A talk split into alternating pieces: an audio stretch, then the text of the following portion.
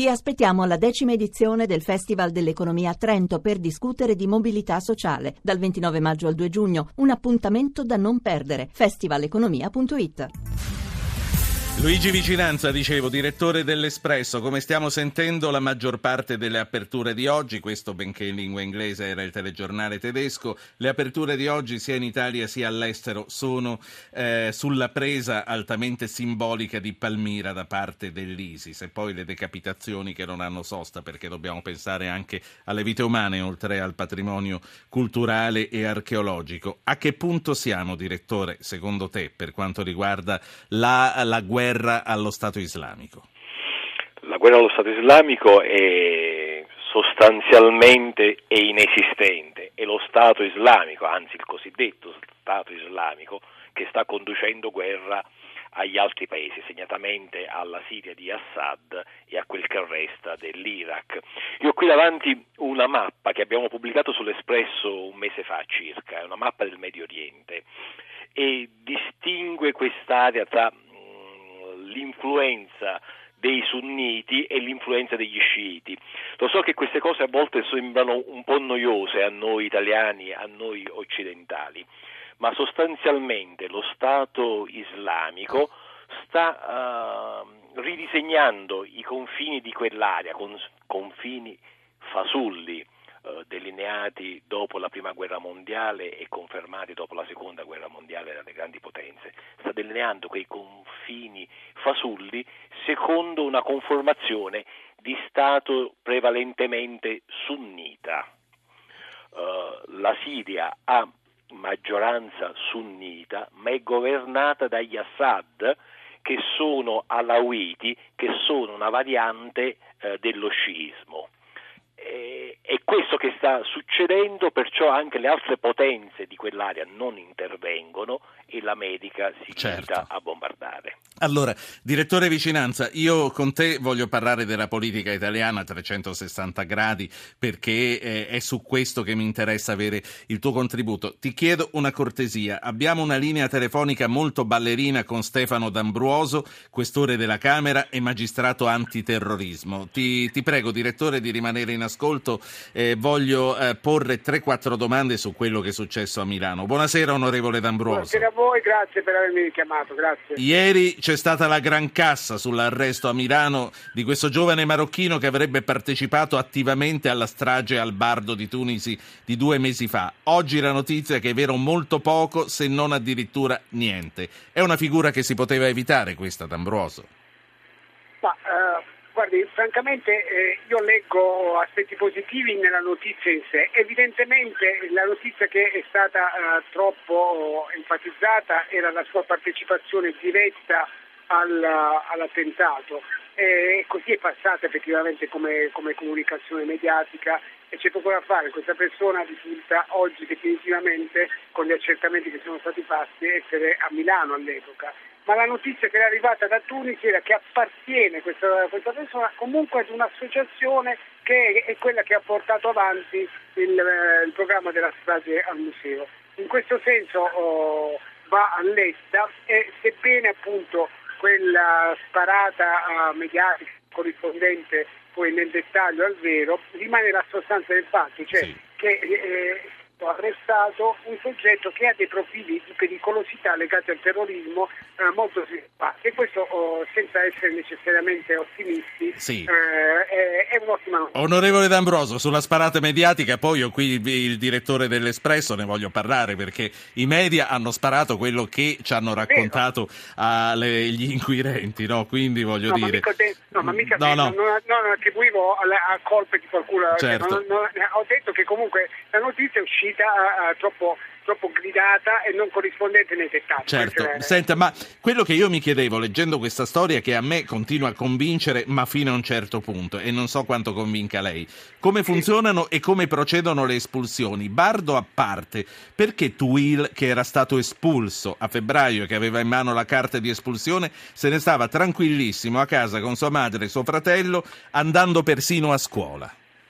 Guardi, perché è, è, è, possibile, io non ho letto le carte, ma è possibile che lui abbia utilizzato al momento dell'espulsione un documento diverso, per esempio, oppure che eh, eh, a casa eh, stia, eh, stesse frequentando un corso eh, di piano utilizzando un documento falso diverso. Eh, il vero problema che emerge da questa vicenda è proprio la gestione dell'immigrazione poi nel, nel quotidiano, sia quella che deve essere accolta e ricevuta per, perché in fuga da luoghi di guerra o da, da luoghi dove appunto si, si, si fugge, ma soprattutto eh, l'applicazione della legge nei confronti di chi appunto sì. identifica, e questo è un grande, un grande problema, ce ne sono troppi Senta, giro, mm, sì. eh, in attesa di espulsione. Cioè, uh, loro, loro, dovrebbero da soli eh, organizzarsi per andarsi una volta ricevuto il provvedimento di espulsione è troppo, è troppo semplice. Beh, uno che ha attraversato il mare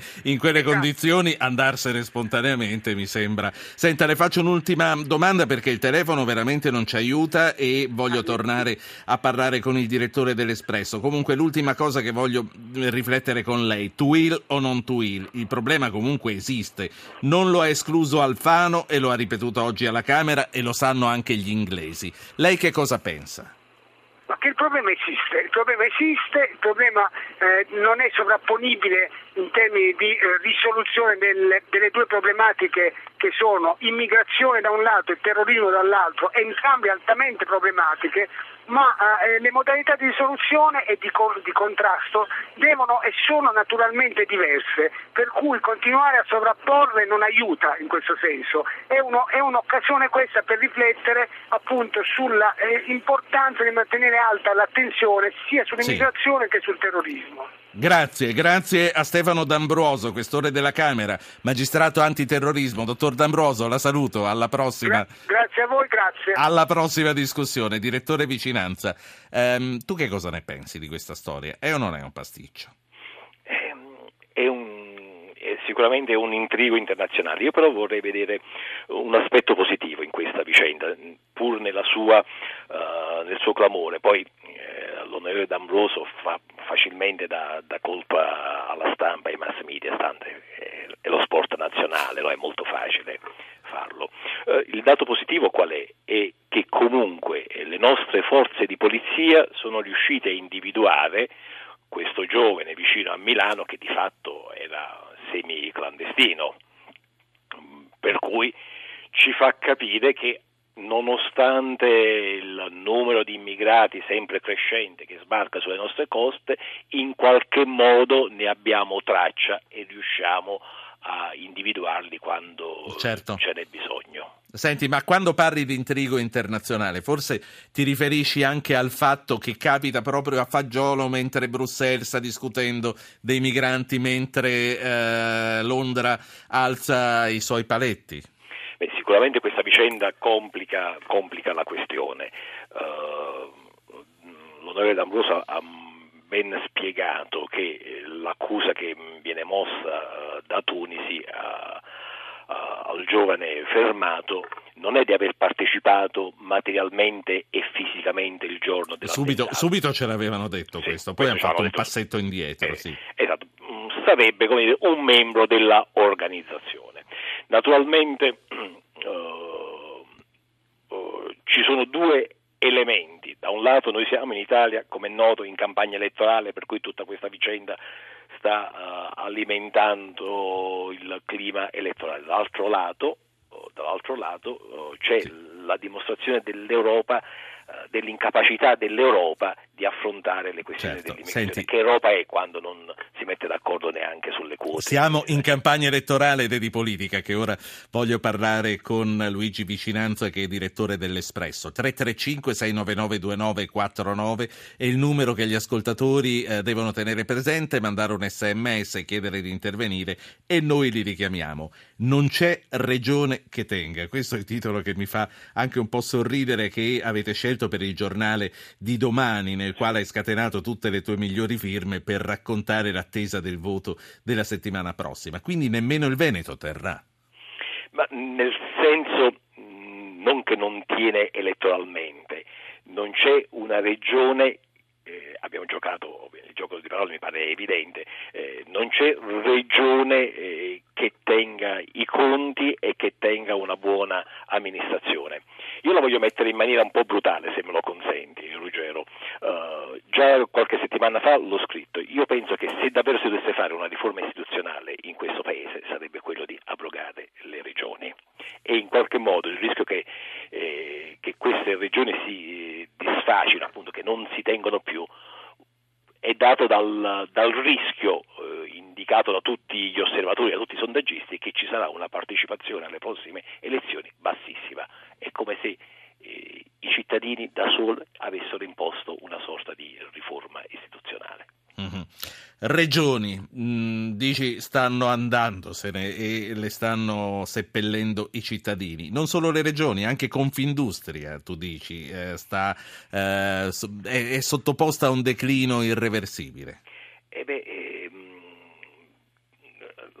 si terrà la prossima settimana l'assemblea annuale di Confindustria, si farà a Milano eccezionalmente nella sede dell'Expo oh, il Presidente del Consiglio Renzi ha fatto sapere che anche quest'anno, come già l'anno scorso, non ci andrà. In passato invece il convegno annuale era uh, la passerella per misurare gli applausi in maniera persino parossistica uh, ricevuti dai Presidenti del Consiglio in carica e dai ministri a loro seguito. È, è, un'evidente perdita di peso e di ruolo. Eh, ed è un ulteriore passaggio della cosiddetta disintermediazione che Renzi eh, sta applicando nel Paese eliminando i cosiddetti corpi intermedi. Un ascoltatore nella prima parte, che deve essersi anche un po' arrabbiato per come ho troncato la telefonata, diceva siamo in un regime. Tu credi, direttore, che siamo in un regime? Non ci credo ora e non ci credevo neanche qualche anno fa, francamente. Quindi nemmeno, appunto, perché questo comunque è un ritornello che torna, quindi dici nemmeno eh, sotto Berlusconi eravamo sotto un regime come... Eh, anche il tuo giornale qualche volta l'ha scritto in quegli anni, o no? Lo ha scritto, ma... A, a proposito di Berlusconi... Siamo, siamo sufficientemente laici per ragionare adesso con distacco. Certo. A proposito di Berlusconi, eh, la notizia è di, di, questa sera. Lui dice io non, non ci sarò più eh, a, in testa al mio partito, ma non ci saranno primarie. Che cosa, che cosa significa questo? Ma io credo che il centrodestra in questo momento è nel massimo della confusione, eh, senza leader, è evidente questo e senza una linea politica, eh, è frammentato, è rissoso e sempre per parlare con grande franchezza, io credo che l'assenza di una destra, come si dice, repubblicana, costituzionale ed europea non sia un bene per un paese democratico. Ma lo può fare lui il repubblicano? No, perché la, la sua storia va esattamente in senso contrario. La sua è sempre stata una destra populista c'è un ascoltatore, poi andiamo verso la conclusione della nostra chiacchierata. Chiama da Ancona. Marco, buonasera. Buonasera, volevo intervenire riguardo il tema dell'immigrazione che avete appena trattato. Siamo qui. Per dire innanzitutto che è una cosa vergognosa che l'Europa non si voglia accollare una parte delle quote dell'immigrazione e va bene, questo è vergognoso. Però anche noi da parte nostra ci mettiamo la nostra dose di incapacità perché il discorso dell'allontanamento volontario di una persona a cui è stato dato un foglio in mano e gli si dice devi allontanarti entro 8 giorni dal, dal territorio italiano dopo che, come diceva giustamente lei, ha rischiato la vita per arrivare qua, è, inc- è inconcepibile che possiamo chiedere a qualcuno di allontanarsi da un posto per cui ha rischiato la vita per arrivare. Sì. E quindi è questo Poi abbiamo visto anche quando li allontanano i metodi che hanno per fuggire dagli aerei che ma, già li sì, stanno ma, portando ma, via. però naturale, è, è chiaro, però anche lì dovremo avere una maggiore capacità, Guardi, anche per quanto riguarda quello. Ancona, noi viviamo quotidianamente il dramma dei, degli immigrati dai, dai traghetti. Queste persone sono disposte ad attaccarsi ai camion, sotto ai camion, sì, fanno eh, decine di chilometri a 100 all'ora eh, quindi rischiamo... e ti pare sì certo. Eh, che eh, ci siamo capiti qual è no, no, il ci siamo... passo sarebbe un, un allontanamento ci siamo capiti Marco. ci siamo capiti la sono cose chiare talmente chiare che non le facciamo. Ci siamo capiti la saluto Marco grazie. Eh, direttore vicinanza eh, Marco ha ragione voglio dire ehm, un conto è che non li possiamo ammazzare in mezzo al mare e questo è evidente ma quando sono qui ci sono delle cose che non compromettono le loro vite che si possono fare Certo, eh, molto spesso, non per giustificare, ma per, per provare a ragionare tutti quanti insieme a voce alta, molto spesso però c'è l'incertezza del paese di provenienza, per cui se noi non sappiamo con certezza qual è il paese di origine, a chi li diamo? A chi li diamo? Certo. Dove, dove lo rimandiamo? Grazie. Per cui usiamo questa formula un po' ipocrita del foglio di via. Grazie per questa chiacchierata. Luigi Vicinanza, direttore dell'Espresso, in edicola domani. Grazie a te, buona, buona serata. Buona serata agli ascoltatori.